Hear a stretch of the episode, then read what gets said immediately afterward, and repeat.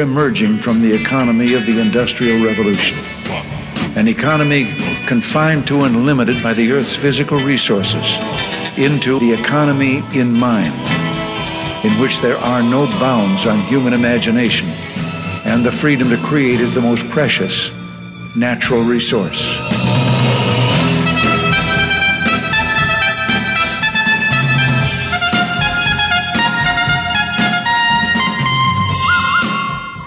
Welcome to the Soul of Enterprise Business in the Knowledge Economy, sponsored by SAGE, transforming the way people think and work so their organizations can thrive. I'm Ed Kless with my good friend and co host Ron Baker, and on today's show, folks, we are honored to have back with us for a third time Doug Sleeter. How's it going, Ron? Welcome from the bunker, Ed. the Great Suppression continues. Uh, what is this day? Thirty something, forty? I lost count. Yeah, I would. I don't know when you want to. Yeah, I mean, there's no official start date either. So true. Yeah, but I have a life changing new addition to the the show here, and that is I, I installed my boom microphone this week. I saw that. That's impressive. I, it is. It makes me very feel very official. Yeah. And are you standing up at your desk? I am. I'm standing up at my standing desk. Yeah. So it's it's cool. it's uh been some major changes here at the at the the um, uh, Allen and Allen office of uh, the Soul of Enterprise. well, I'm excited. But let's bring guest. Yes. Yeah, let's bring Doug right on. Doug, welcome back to the show. Hi, how you doing? Good to good to talk to both of you again. Yes, and you have been on twice before, and uh, you were, the, I think, the the the guest that we had on in closest proximity. We had you on like one week, and then then I think there might have been a break when you had on the immediately right after that because we were at the time so fascinated by blockchain and Bitcoin and what was going on there. Seems like that was like an eon ago, doesn't it, Doug? For sure. I mean, it's uh, if you really think about how fast it's going with blockchain, digital currency you know, Bitcoin uh, up and down. It seems like it, we've been talking about it forever already, but I know a lot of people probably are still just kind of coming up to speed on it. So that's fair. Well, and as one one of the things I think that we've we've previously talked about the as it we don't talk about it, it still embeds itself deeper and deeper into the technology stack, and we don't even realize it. Right? So yes, that's, that's one, one of the things. So we'll sure talk to you about that. But Doug, before we get into the, the, the details of that, just remind people, for those who don't know uh, who you are, we have a huge audience amongst the, the, the, the former folks who used to go to your conference, but there might be, you know, one or two of them out there who are like, who's this Doug Sleeter guy? Yeah, well, started a company in 1994 called the Sleeter Group. Couldn't think of a better name. That's my name. Uh, we were really helping accountants learn more about accounting software technology. Uh, my background before that was Apple and Adobe, and um, so computer science and accounting is kind of what I uh, combined to make a, a, consulting company that did large events, educational events for accountants, and that's where I met you, Ed, and Ron. Uh, we had big uh, conferences in, in Vegas where we would uh, showcase all of the accounting software solutions and uh, in 2015, I sold the company. So I've been kind of retired for five years. And that's really allowed me to kind of dig my brain a little bit into this what's next? What's the big next thing? And I really think it is blockchain technologies and dig- digital currencies. I'm still very in on Bitcoin specifically, but then there's a lot of surrounding digital currencies that we can talk about too and the emergence of this new thing called stable coins uh, we can talk about. Uh, but that's kind of me in a nutshell. Well, let, us do a quick update on on where you're seeing blockchain first before we get into the specifics of Bitcoin or any other digital currencies. What's what's your latest thinking around where blockchain is today? Well, I think when we last talked, it was like, okay, Doug, what should we do today now that we know sort of what this thing called blockchain is, what should we go do? And my answer was, well, not much. Uh, it's going to come, and you know there are several use cases and all. Well, now I guess that was two years ago. Uh, companies like IBM are starting to really put blockchain technology into like food safety, um, considering the importance of, especially with this COVID 19 virus we have right now, and, and you know, we're, what's this, April of 2020, we're, we're recording this. Um, COVID 19 is uh, got us all locked down. So, okay, so we're locked down. And I think the next phase will be okay, now we're, are we going to trust our food? Since some people think it was at least partially introduced by some food-borne or animal-borne uh, disease. Anyway, so will we trust the food in the long range in the market, in the supermarkets? And uh, so IBM is doing this uh, blockchain technology around um, uh, food safety, where they're going to allow all the way from the seeds to the to the farms to the pickers to the packers to the shippers, all the way to the uh, point of sale, uh, and using blockchain technology to track all of the different uh, important data that must be kept on the the food, and and that's mostly the safety stuff. So that's a good example of great usage of the technology that's blockchain because it's immutable. Uh, you can't go in and hack it. It is public and it's permanent. Um, the other important thing about blockchain technology is that order counts. It's not just a database, it's a database that enforces order in what came first and what came next. And I think that's a critical reason why I'm so excited about blockchain. And I, I know there was a use case with tuna for a while, and to to ensure that it was fresh caught rather than uh, or I, I forget what the, the, the, scenario was, but we're not talking about you know Internet of Things around seeds here, are we? I mean, it, it, obviously not every seed is going to get a, a, RFID chip. It's it's really more the the process uh, and production stage of things, correct? I would think so, and I, you know I'm not an expert on exactly where they're going to apply this, but because because what I see at this stage is okay, a company as large as IBM is going to go to work on this problem, and they've got you know the, a quote from one of the articles I read uh, from their site is Food Trust is the only uh, network. They, they have a network called Food Trust. It's the only network of its kind to protect to connect participants across the food supply through a permissioned, permanent, and shared record of food system data. And, and so that's a very broad statement. See, so they might do something with seeds, who knows? But I don't know how you would do RFID in a in a seed. So right, right. And, all that, and that's what I'm thinking. It's more process oriented. And look, this is still a big deal. I, uh, right. you may have come across this week that there was the processing plant in South Dakota. Was it that where five percent of our pork comes from? That yeah. 300 of the the team members there ended up with COVID. So clearly a concern, especially in something that, as you said, might have been born of of from a food standpoint. Although we don't know if it if, if it can trans trans be transmitted directly in in the food supply. Yeah, yeah. The other uh, area that I think is a good use case here is beyond food supply is sort of our own personal health data.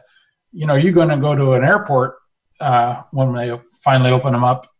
I don't think they're going to really open them up until they have some way of ensuring that when you go through that security check that you're clean, uh, you're not you're, that you're healthy. So how are they going to do that? Um, I think you know the first thing I imagine is that some entrepreneurial soul out there will realize that there's a huge opportunity in this COVID 19 outbreak and at least one that I came up with, uh, some sort of registry, if you will, where I can um, prove or I can put into my data, okay, this is me, I've been tested on this date and I'm clean, and I have the antibodies, or all of the other medical important data that can then be. Um, I imagine it'd be a, a blockchain database that anybody can query at any time, instant results, global, um, and maybe TSA would tap into that for for the uh, for the flights. But then you can imagine commercial buildings or government buildings or uh, any places where there's large gatherings. Uh, you'd have to sort of prove that you're clean.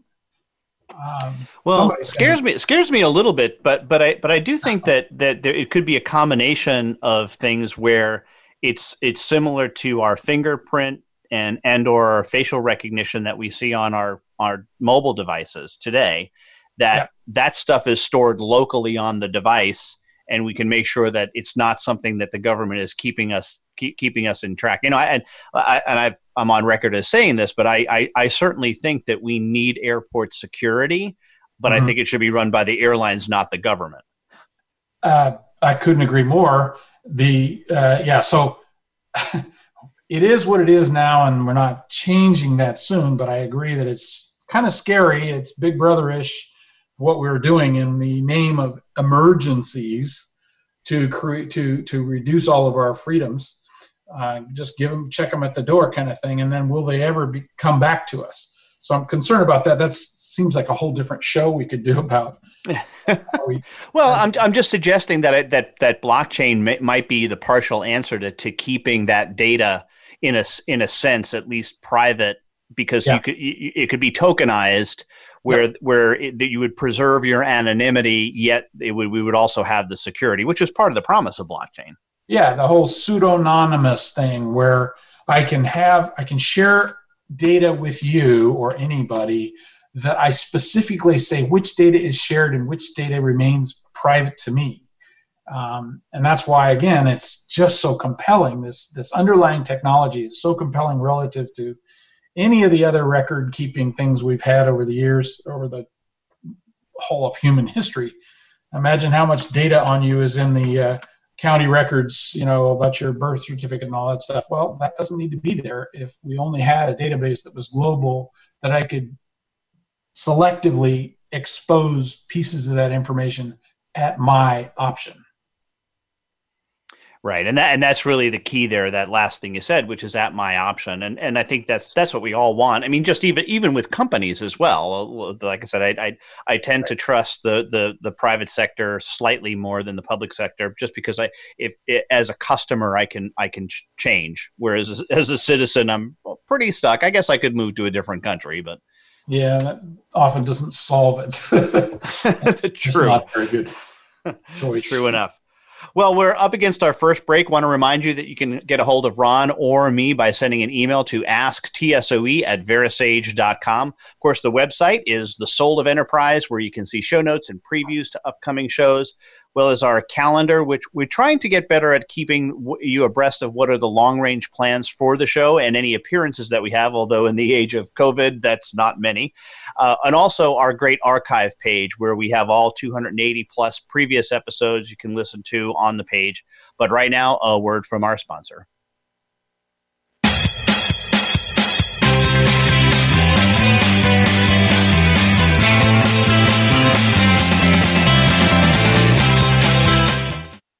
Become our friend on Facebook. Post your thoughts about our shows and network on our timeline. Visit facebook.com forward slash voice America. Sage provides accountants with compliance, reporting, and analytic solutions to do more for their clients. These solutions include education programs such as the Sage Accountants Network Client Advisory Service Program. This program delivers the tools to create, package, price, market, and deliver additional services to clients, increasing your profitability and delivering more value to your clients. Let Sage help you grow your business by visiting sageaccountantsnetwork.com. Have you ever read a book that changed your life? I sure have. Have you ever listened to an advertisement for a book so many times that you question the existence of God? Me too. Hello, I'm Greg Kite. I recorded the advertisement for Ron and Ed's book, The Soul of Enterprise Dialogues on blah, blah, blah, whatever. And four years later, we're all tired of it, especially me.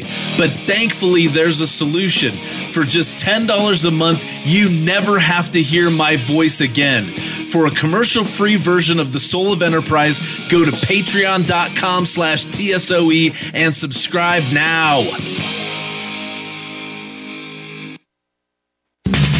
We're always talking business. Talk to an expert. Call now toll free 866 472 5790. That's 866 472 5790. Voice America Business Network.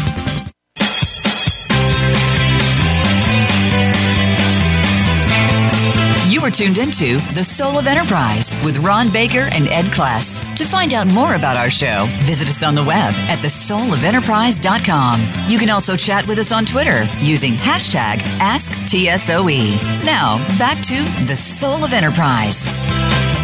Back, everybody. We're here for the third time with Doug Sleeter. And Doug, I just want to kind of follow up on what you were talking about with Ed about blockchain since we had you on several years ago, I think it was. Um, you know, Bill Gates has got that famous line we overestimate technology, short term impact, and underestimate its long term impact. Have we hit the long term impact yet with Bitcoin, or are we still kind of in the experimental early yeah. stages? That's a, actually a good point, good question, good sort of rhetorical question. I don't think we're anywhere close, my, my opinion is, we're anywhere close to the long term impact. Things are being built all around us. Um, and many of us don't even know about the products or the services or the underlying uh, call it pipeline or plumbing that might be using blockchain technology. Uh, but i think there's still a lot to be built out and a lot of data if you will to be added to blockchain solutions. Um, let me just take one example. Um, let's say blockchain is a good exa- a good uh, use case for property uh, um, d- deeds of uh, you know uh, land land deeds. What am sure. I trying to say? Um, instead of the county records for your for your uh, property records, the blockchain could be this global database of all this. Stuff. Let's say that we agree that that would be a good use case. Okay, going to work on that problem is a pretty big undertaking um, because you've got to go back in history, uh, or, or, if you wanted to just start today, and put all the data about this property, the, the, the measurements of it, the locations of it, the uh, rights, uh, water rights, and just imagine all of the different nuance of a piece of properties uh, data. Uh, you'd have to get that populated into a blockchain database, and then you know the question would be, well, what if somebody came and wanted to buy something and it wasn't in blockchain because it just hadn't been added yet? And so getting over the hump is going to be hard. Uh, but I, but it's a good example of how the long term hasn't even begun to be realized. Right. I mean, you know, George Gilder talks about it being, you know, the seventh layer of the internet, that trust and transactions layer, and that just means it's going to be built into the architecture.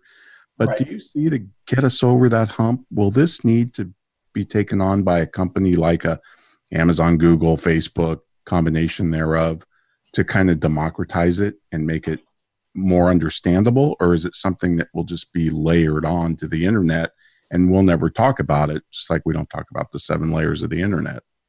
Well okay i think both of what you're saying are uh, the answer is yes to but on two completely different levels.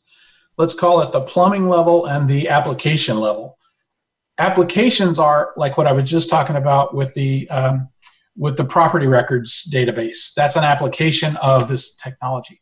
The plumbing level is all the how many blockchains are there? Are there private or public blockchains? What kind of data is on this blockchain versus that blockchain? Are are they using the Bitcoin Bitcoin uh, blockchain or you know the Ether? Um, so what I'm getting at is that the plumbing is all being built, but the applications are the ones that are going to take longer.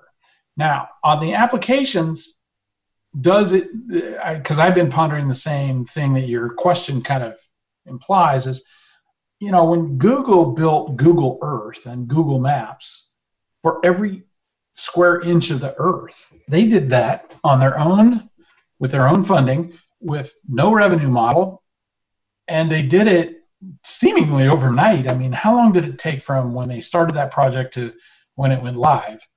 Um, very, very quickly. And and so they could do that because they're Google. Uh, how could an entrepreneur go do that? I don't see how. Uh, so I guess I'm kind of saying, yeah, I believe the bigger companies are going to probably jump in here. Um, but I guess it remains to be seen who's going to do what. Did you have an opinion on Facebook's Libra? Uh, uh, at first, I was like, "Oh no!" um, because I I'm kind of all in with Bitcoin, and I don't think we need another one, kind of thing. And then I guess uh, I'm, I'm I'm I'm kind of in the middle now. I don't I don't really know what the use case is beyond just because they can control it and they can embed it easier. And I don't know. Um, the to me the purity of the Bitcoin digital currency is that it isn't owned by anyone or controlled by anyone. It is absolutely global and immutable and uncontrollable by even the largest governments. And I love that. Yeah, agreed. Distributed, right? yeah, distributed. yeah. Yep. Versus, There's no honeypot to hack into, and, right. you know. right. Even Ethereum, you know, which is also a wonderful solution for you know contracts that need to be kind of digitized and, and put into the blockchain. Well, that's that's their own blockchain that is controlled by a company, and there was a problem, and they went in and they changed the history in the in the in the um, Ethereum blockchain. So yikes! It was for good, maybe I assume. You know, there was some problem that they fixed um, and certainly, I can imagine that we're going to always have problems that need fixing in whatever system. It, mistakes are made, and how do you undo mistakes and all. Um, but the purity of the Bitcoin blockchains is the mistakes go go along for the ride, and there's no changing a mistake. There's only amending it, similar to the way that we learned in accounting. You know, in the general ledger, you, you do an adjusting entry, you don't undo an, an entry you add to the chain of events the adjustment, which is undoing what was wrong and redoing something that's right. Right. Since we last spoke, have you changed your mind or evolved your thinking about Bitcoin or blockchain? Well, oh yeah, in a big way. Uh, well, in uh, yo, yes and no, I guess. So the yes part is there's this new thing that's come out maybe in the last year, which is the stable coin. Um, the reason I think Bitcoin and any digital currency is not really has not really taken off in business transactions, business to business or consumer to business or vice versa transactions, is because it's slow and uh, there's not many um, uh, people that accept it. And the, why why wouldn't a business accept bitcoin for payment for a service or a product? Well because even if they can figure out how to do the technology of receiving and there's a lot of services now that allow you to accept bitcoin um, i now have bitcoin on the minute you pay me and bitcoin's price is just all over the map it's a bucking bronco uh, so if I get one Bitcoin from you today, I think it's seven thousand uh, dollars. But last month it was six thousand dollars, and the year month before that it was twelve thousand dollars. So one Bitcoin, of course, you can divide into nano coins, tiny, tiny percentages of coin for payments.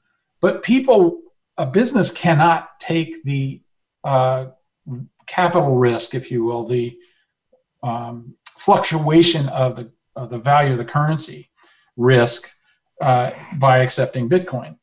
So stable coins have been invented, which is a, basically an Ethereum based thing where as soon as I collect a Bitcoin, I can instantly convert it to a stable coin. So there's one USDC is a US dollar coin. Uh, I can instantly convert my Bitcoin that, that, that my customer pays me into a stable coin, a USDC. And so that stops the um, the risk of changing price of Bitcoin. And now I just found I have that many dollars.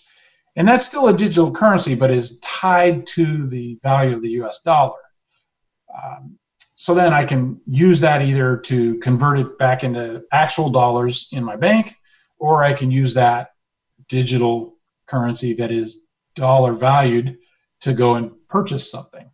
So I think that's really going to help businesses with embracing this and uh, accepting payment by Bitcoin and maybe using, um, uh, well, digital currency, I'll say, not necessarily Bitcoin uh, always, but th- they'll embrace the idea of going digital with payments, both receiving and paying. Right, right. They've got to work out that volatility and value because one of the traits of a currency is store value, and that can't, you know, like a measuring stick, that's got to be stable. you can't float the ruler, you know, 12 inches has to be 12 inches. Yeah, and that's always bothered me because you know, it's all about what do you what do you hold constant when you measure the change. If right. the constant is the US dollar, well that's because our frame of reference is the US dollar is what's valued. Well, maybe there'll be a day when everything will be valued in units of Bitcoin instead of dollar. Because everybody will all everyone globally will accept the value of a Bitcoin. Uh, and oh, you want a US dollar? Okay, fine. Well, that's how much how many Bitcoins is that? I love that joke that dad, can I have five bucks in Bitcoin? 350. What do you need a dollar 75 for? yeah. Yeah. Yeah. Um, well, we've only got a couple minutes, Doug, but I'm going to I'm going to switch over here, pivot to COVID for a minute because you've been talking since I've known you about big bad data. And boy, are we getting a real live example of that with just the numbers that you know these various websites are tracking on COVID, number of cases, number of deaths, mortality. What's your take on all this? Does it just confirm your priors about how dangerous big bad data can be? Absolutely. I'm so glad you brought it up. I mean, I am just beside myself with how it's all about the denominator. Uh, when they say it's this percent fatal or that percent of the population is is is diagnosed. The fact is nobody knows what they're talking about. They're only citing numbers. The numbers are just data. They're just data points. They're not data is inert by itself. It's like I say a million. What does a million mean to you? It's just a number. It means nothing. Uh, it's just data. It's inert. But information then, well, oh, it's a million, what? A million diagnosed cases, a million deaths. Oh, well, now that's information that we can begin to understand. Okay, now that's, but in itself, it's still, it, it doesn't tell us much. What we need is really like contextualization of whatever this data is that is now data point million, uh, a million people are diagnosed. That's a little bit more, but and the thing is, we're just wrapping ourselves around these scary things, which are numbers being thrown out as data without context. And the purpose of it is to scare the shit out of everybody.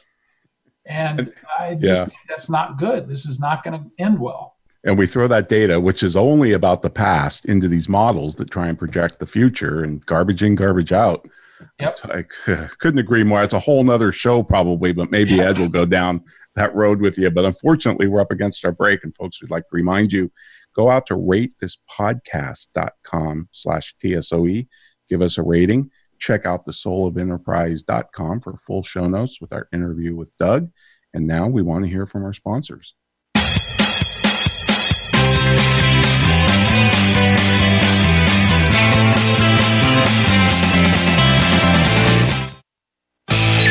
The future of online TV is here. View exclusive content from your favorite talk radio hosts and new programs that you can't see anywhere else. Visit VoiceAmerica.tv today. Sage provides accountants with compliance, reporting, and analytic solutions to do more for their clients. These solutions include education programs such as the Sage Accountants Network Client Advisory Service Program. This program delivers the tools to create, package, price, market, and deliver additional services to clients, increasing your profitability and delivering more value to your clients. Let Sage help you grow your business by visiting sageaccountantsnetwork.com. Have you ever listened to an online radio show that changed your life? I'm required to say that I have. Have you ever stopped listening to an online radio show because the commercials were mind numbingly repetitive? Of course you haven't, because you're here right now. Look, you don't have to listen to me anymore. There's a commercial free version of this show, and it only costs $10 a month. And for $15 a month, you get no commercials commercials plus bonus content. Go to patreon.com slash TSOE, subscribe now, and be free. You're worth it. From the boardroom to you, Voice America Business Network.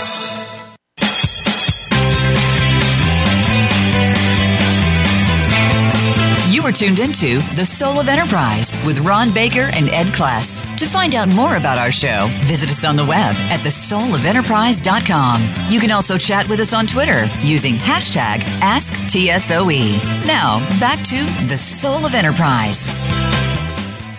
And we are talking all things technology, blockchain, COVID with Doug Sleeter, who's our guest for the third time here on the Soul of Enterprise. And Doug, you're talking a little bit about with Ron about big bad data and just just want to clarify something. I, I don't think any of the three of us believe that that that COVID was no big deal or just as bad or less than the flu. I, th- I, think it's it's clear that there was something more going on, and a lot of a lot of what you said is, hey, the unknowns with the data are a problem.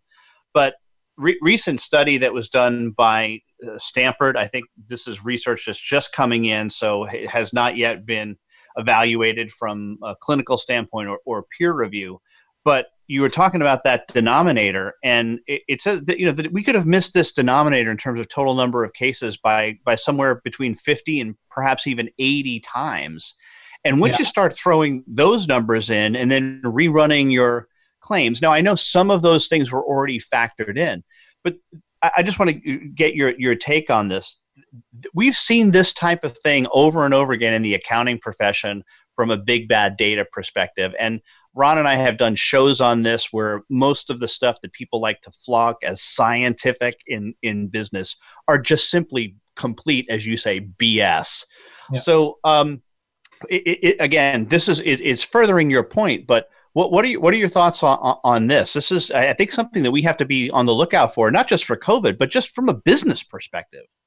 Well, yeah, business and and sort of the cultural perspective too, because we're all buying into this was terrible. And to go back to your first point, yeah, I agree. This is a big deal. This this virus thing, and it's more virulent and more spreading and all sorts. No, not to take any of those things away, because I trust the scientists and the immunologists about that. So yeah, put that on the shelf for a minute. But let's talk about this long term. When we when we figure out how to immunize people and get you know get past it, what has it done along the way to the way we consume information and the way we trust information and the way we report information and the way we just go off to the races with whatever little data data factoid we can find and it fits our point of view and so we just pass it on. And i think that's the biggest problem that we're going to see. No we actually the problem is people won't see it they, they need to be woken up to hey, guys, you've been duped. You've been given emotionally charged information that somebody interpreted for you to tell you how you should feel about it. And so that you should be scared. And so you should change your life so that forever in the future, we now have this no cultural norm, all because of this. It's like, that's pretty big deal. Yeah, true, truly is, and I, I, I do think that we hopefully will learn some some lessons f- from this. Although I, I, I, do fear that we won't learn them as well as I, I would hope. Uh, Doug, I've only got a, a, about ten minutes left with you, maybe a little bit less than that, and I, I just wanted to pivot over to a book I know that I recommended to you. In uh, on if you're listening to our previous shows, we did do a show at the beginning of the year where Ron and I talk about our best books of 2019, and on my list was a was a book called The Case Against Reality by Donald Hoffman. And uh, notice that uh, let's see, the April 14th. So just three days ago, you posted a review. Have you just finished it, or would, is that did you just get a chance to review it then? Yeah, I just had a chance. I, I finished about a, a month ago, I guess it is. Um, thank you for recommendation because you did recommend it to me, and I about a year ago or whatever. And I know that you've been real high on it, but I just I just was blown away um, so there's a lot of science of the brain and consciousness and all this stuff in the in the in the book and and it I think it ties into the big bad data thing where our brains are wired to actually lie to us in important ways to keep us safe. Mm-hmm. like um, that is a bear and it has big teeth. And so, although I'm not really seeing all the different, all the reality of the bear, I'm just getting an icon of a bear. And uh, my, what is it, fit before truth? Fitness before truth. Fitness before truth. Yep. Yeah. And so the fitness before truth is I don't really know the details of the molecules that make up that bear, but fitness says that icon of a bear, I better run like hell or not run, whatever, whatever you do to not get eaten. Um, and then, oh, when they, at the beginning of the, the whole book, it talks about they sliced the brain in half mm-hmm. for in the, was it the 50s or 40s before they, for epilepsy patients? Do you remember that story? Yep. Uh huh. Yeah, and they they were it was very effective on curing epilepsy before there was much science around how to be more specific, and um, so it, it really goes into how the brain is wired, how we're um, both physically wired to uh, to make decisions, uh, but also how we are, I guess, culturally wired to make conclusions about whatever it is we are. I, don't want to use the word seeing, but I'll use it because it means seeing, feeling, touching, whatever, uh, hearing. Uh, w- w- our, our brains are really just lying to us, but they're helping us with fitness to get through life. Yep and this the the second half of the theory is the interface theory of perception, where our, our, world like a desktop computer, and that's where you're saying it's an icon. But in your review, and this is what I wanted to ask you about with the few minutes that we have left. Mm-hmm. You, yep. you talk at the end how it's helped you further your th- thinking about creativity and what is what does consciousness mean for robots. Mm-hmm. And your last sentence is I'm pretty sure we'll create robots that we won't be able to distinguish from conscious beings. Yes. And so and, and, so so my, my question is what led you to that conclusion? Because i've kind of come to the exact opposite conclusion. So i think it was really cool that that oh, we, cool. yeah, yeah. we thought through that. Yep. Yeah. Well i mean uh, we are already seeing just incredible work in robotics that you know is progressing. Uh, but but beyond the physical robot uh, and the texture the skins that they're putting on and the facial they're getting better and better. So I'm pretty sure they're going to continue to get better, better, better, better at that. And they may fool some people. Um, but I also see why you would say, no, no, they'll never fool me completely. They can fool me, you know, some of the time, kind of thing, and not all the people all the time. Um, so, but I, there's no doubt in my mind that that that is the pursuit of those who are developing robotics and AI and machine learning, is to make it so that they're indistinguishable from from a real human. Yeah, and I just I just don't think that we get there from the the just from the notion that look, I I can't prove your consciousness. Right. So so how is it that I'm going to go about proving the consciousness of this this robot? I I guess you say it could fool us, but we but then we, we still wouldn't know because we can't prove consciousness in another being anyway well, okay, so man, this could go deep. yeah, so like you don't know that I'm not a robot, and I don't know that of you. No, I could be very. I was a very sol. What's called. I love this word, solipsistic, which is I'm I'm inventing everything. I'm inventing the entirety of reality. Which, if I had to invent you, Doug, that would make me really weird. Oh, so, but yeah, what is consciousness? What is waking up, and what is sleep, and what is this? Um, how is it that they can put us to sleep in drugs and, and then wake us up? And what is this thing, this conscious thing? Yeah. I, I it's so untouchable to me. But anyway, well, so, and, and, I just just love I just love his notion that and this is his that the fund the fundamental element of the world is not space time but rather consciousness, and that's the thing that really just blew my mind with the book is oh, is, is, trying yeah. to wrap your mind around that because the thing we see the thing we touch the thing we most perceive is space time as space time and i think what he does just does a great job with is using evolu- evolution to prove his theory which i think is in- incredible and it gets so wonky throughout the book in these areas. So for those of you who might want to read this, be prepared to sit and listen carefully. Great stuff. Well, let, us move off. I've, we've only got two minutes left with you. I want to, want to ask you what what are your thoughts on what you're seeing in the accounting market space now? I mean, uh, you probably don't pay as much attention, obviously, as you once did. But mm-hmm. what what what are your what are your thoughts as you just kind of scan out and about around that? Yeah, well, I think we have a continuation of the same as it always was software. Sorry to uh, uh impugn any software companies, but um, what I mean by this is I still don't see the incumbent software companies uh, ev- uh, evolving or re- revolutionizing the way they're doing things. And so the solutions they're presenting to the accounting profession or to the to the, uh, the small businesses um, is really just digitizing what we've always done.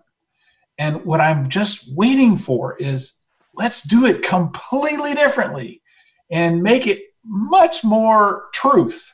Uh, let me get concrete here. Why is a balance sheet and an income statement so important? It is absolute garbage to most users and consumers of that information, uh, meaning a bank or, I mean, but, but we're all opted in on this is what we're going to decide uh, to use to measure the health of a company. And the way we're going to do is we're going to record these transactions.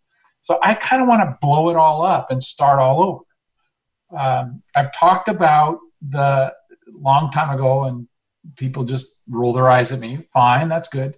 Uh, I like that because I, rolling eyes is, is is is helpful in the early part because it it shows me I'm probably onto something. And, and the vision I see is why do we have two, uh, between two trading partners, why do they both keep a general ledger for their own business? Why don't we have one ledger in the sky, and it could be the blockchain ledger in the sky? My debit is your credit, and uh, it is um, it is publicly available, but not identifiable necessarily. Uh, but I can certainly pull data from that chain that's immutable and accurate to create a dashboard, if you will, of my business's health. And it might be a balance sheet and it might be an income statement or it might be other things we can't even conceive of just yet. Um, but, but we're all basically doubling the amount of data that we both, uh, well, if I put a transaction in mine, that same transaction goes in yours my debit and mine is your credit and yours. And and that's twice as much work twice as much effort um, on the same exact event which was uh, i paid you some money or you paid me some money yeah. Well, I'll let I'll let Ron pick this up after after our break, and I think Doug, I, am in lockstep with you. And if anything has pointed this out to us the last three weeks about balance sheet and income statement, which is the banks weren't necessarily asking for that. They weren't didn't want to know where the cash was flowing. That's what they did want to know, which I thought was interesting. Yeah. But we have a I'll take our last break now. I want to remind you to get a hold of Ron or me by sending an email to asktsoe at verasage.com. Also, please note the Patreon site, patreon.com slash TSOE, where you can listen to our bonus episodes that Ron and I do after each show, as well as occasionally midweek. And then also this show without commercial interruption. But right now, a word from our sponsor and Greg Kite.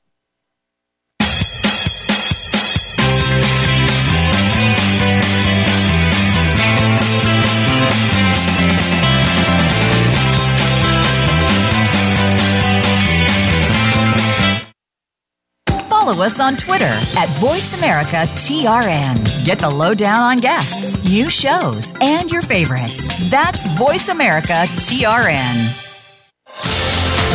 Sage provides accountants with compliance, reporting, and analytic solutions to do more for their clients.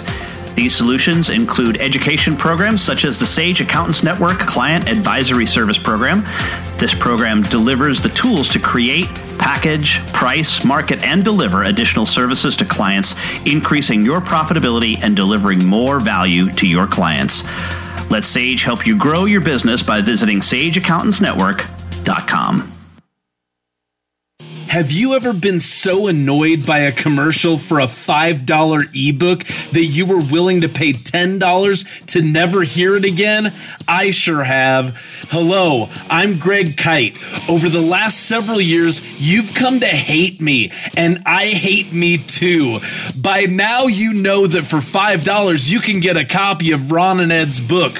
What you might not know is for twice that much every month for forever, you can stop hearing hearing me plug Ron and Ed's book, which totally makes sense, like the Diamond Water Paradox.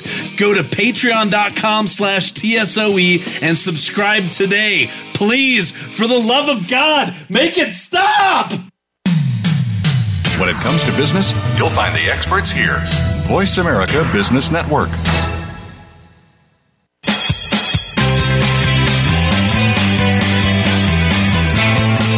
Are tuned into The Soul of Enterprise with Ron Baker and Ed Kless. To find out more about our show, visit us on the web at thesoulofenterprise.com. You can also chat with us on Twitter using hashtag AskTSOE. Now, back to The Soul of Enterprise. Well, welcome back, everybody. We're here with Doug Sleeter. And, and Doug, just to finish off your conversation there with Ed, I found a couple things interesting. Couldn't agree with you more that we need to just blow the whole thing up and start over. And I, I think you're right. I think the triple entry uh, accounting that is made possible by the blockchain is is the route. But the other thing you said in there that I absolutely love was when people roll their eyes, you know you're onto something. That is so true. When people are scared of a new idea, that's how you know it's a great idea. Yeah, yeah. It's. I think. Um, well, I'm trying to think. It was Steve Jobs, or anyway, some of the best inventors ever just have said that over and over. Say, no, they're onto something. I think it was Thomas Edison. Yeah, yeah. The dog barks at what he doesn't understand. yeah, yeah, and then they ridicule you because they think you're an idiot, and they they try to say, ah, the guy's off the planet or whatever. Great, yeah, yeah. and, but that's not to say that I'm not as concerned about is this really true going to happen you know and there's we're always course correcting here too when i when I think of say a statement like that, and then I say, well, could that really work? And you know, because it's still it's still in process. So. Right, right, yeah. Well, listen, I'm gonna like Monty Python says, and now for something completely different. One of our prior guests on the show was economist Tyler Cowen, on a, and on his show, he does this thing called overrated, underrated and he throws a bunch of topics at his guests and he asks them to explain if it's overrated or underrated and why. Now, of course, you can pass on any of these topics uh, if you don't want to answer, but I'm just going to throw maybe a dozen things at you. TED Talks, overrated or underrated? Both. well, I, I love I it. I was trying trying to think how I'd answer that. I probably yeah. would have said the same thing. Yeah. I, uh, my first reaction was really overrated. I just think, uh, yeah, it's, it's a little overrated. But then there's some really good ideas I've gotten from some of them. So it depends on who's doing it, I suppose. right, right. No, that's a, that's very true. Living in California. Wow, because you do and I do. Um, well, I, I'm going to say overrated because there are wonderful places on this planet and I just happen to be a Californian, and so I just think of I love where I live, but you know, uh, the tax to death stuff and the uh, it's it's it's uh, the busy uh, freeways and all that stuff, and uh, I just feel like we're we've kind of milked this thing dry, and I I don't like that, but I don't know what to do about it. Yeah, how often can you pluck the the golden goose, right? Yep. The Masters you mean the Golf Masters, right? Yes. Oh, that's way underrated. Are you bummed that they didn't run it? Yeah. so, yeah, I had an opportunity to go to the Masters um, about four years ago with Clayton Oates, a good friend of mine from Australia. He went and I didn't. And it's like, wait, there's oh, wow. It was his. It was his birthday, his 45th birthday. We could have gone and just really done.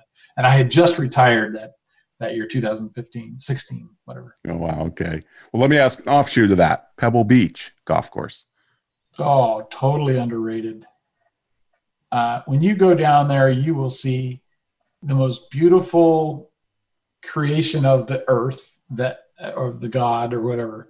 Just everything works down there. It's just beautiful. The course itself, but also the surrounding area, is just absolutely a place to go get in touch with yourself. Yeah, yeah, it's a it's a magical place. Retirement. Well, I'm going to say underrated because I believe that it is the thing that we basically work our whole life to do. But the problem many people have is they didn't prepare, um, either financially or, but forget financial for a minute because that's everybody struggles financially over their life for whatever reason. But the more important thing is emotionally.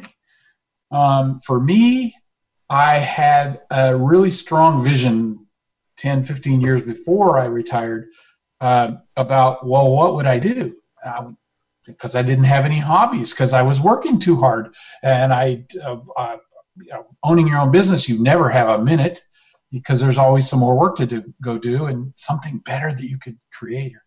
Uh, anyway, so I said, well, when that stops, what will I do? And it's woodworking for me. Um, other people play golf. I'm playing golf some too. Other people, you know, do crafts or something. It's it's critical to have a reason to live once you don't have work to do for somebody else. Right. Yeah, great answer. Donald Trump. Underrated. So the thing about him is I hate what he says, but I love what he does. Uh, and you know, there's there's a thousand more things I could say specifically, but it just I'm so sick of what the press and the culture has done with what he says.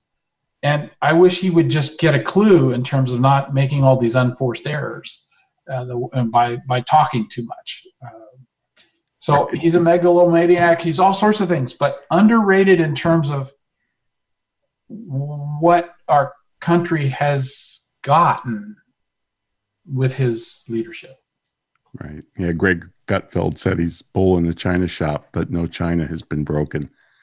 good, good way to think about it. How about Apple? Apple Inc. Yeah. Well, underrated. Um, you know, I worked there in the 80s. I was on the team that did the Mac SE and the Mac 2 and the and the Macintosh FX um, and all the software around that. But today's Apple isn't that Apple, but it's Steve's DNA is in that company and it runs through uh, everything they do. The the the out of box experience, the elegant design, the everything they do is just better. Um, and that being said, I don't use Mac. Well, I do have a Mac, and I, but I mostly use PCs. It was kind of strange. anyway, do you use an iPhone? I use iPhone and iPad and things. Yeah. Anyway, so I think underrated because I still think that company is doing things that really still are changing the world, and they can do it better than anybody else now, at the same time, I can say, well, what Amazon is doing is absolutely unbelievable. Um, not a fan of Google and Facebook, uh, but did you read the book? I think it's The Four. Yeah, The Four. Oh right? yeah, yeah. I, have read reviews of that book. I did not read it. Uh, you guys got to review that book. Did I review it? I can't remember, but I read it. It's scary. Hmm. The power invested in what is it? Uh, Apple, Facebook, Amazon, and Microsoft. Right, right. And Google. So maybe it's the five. It's the four or five. Right. They give FANG or whatever. They they have an acronym for it. it yeah. Keeps... yeah. How about uh, last last minute or thirty seconds actually? Income inequality. Yeah, I guess the question I have. Well, so you want me to say over or underrated?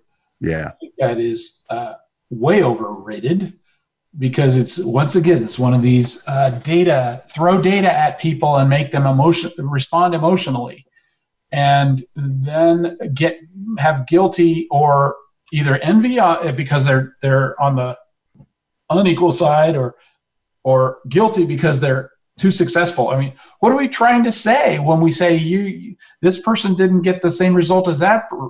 Are we supposed to say is it supposed to tell us we need to make a goal of everybody's outcome being exactly the same? I mean, come on. What do you really want? Good luck. well, Doug, this has been awesome. Thank you so much for coming on, and we're definitely going to have you back. We could talk to you forever about some of these issues. But Ed, what do we have coming up next week? Next week, Ron, we are interviewing Dr. Amir Azari from uh, to talk about her work that she's done with the first cell and cancer. Excellent. I'll see you in 167 hours.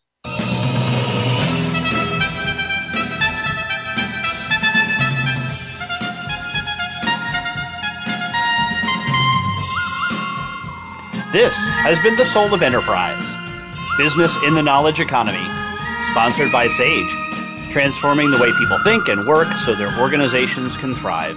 Join us next week on Friday at 4 p.m. Eastern, that's 1 p.m. Pacific. But in the meantime, please visit us at www.thesoulofenterprise.com.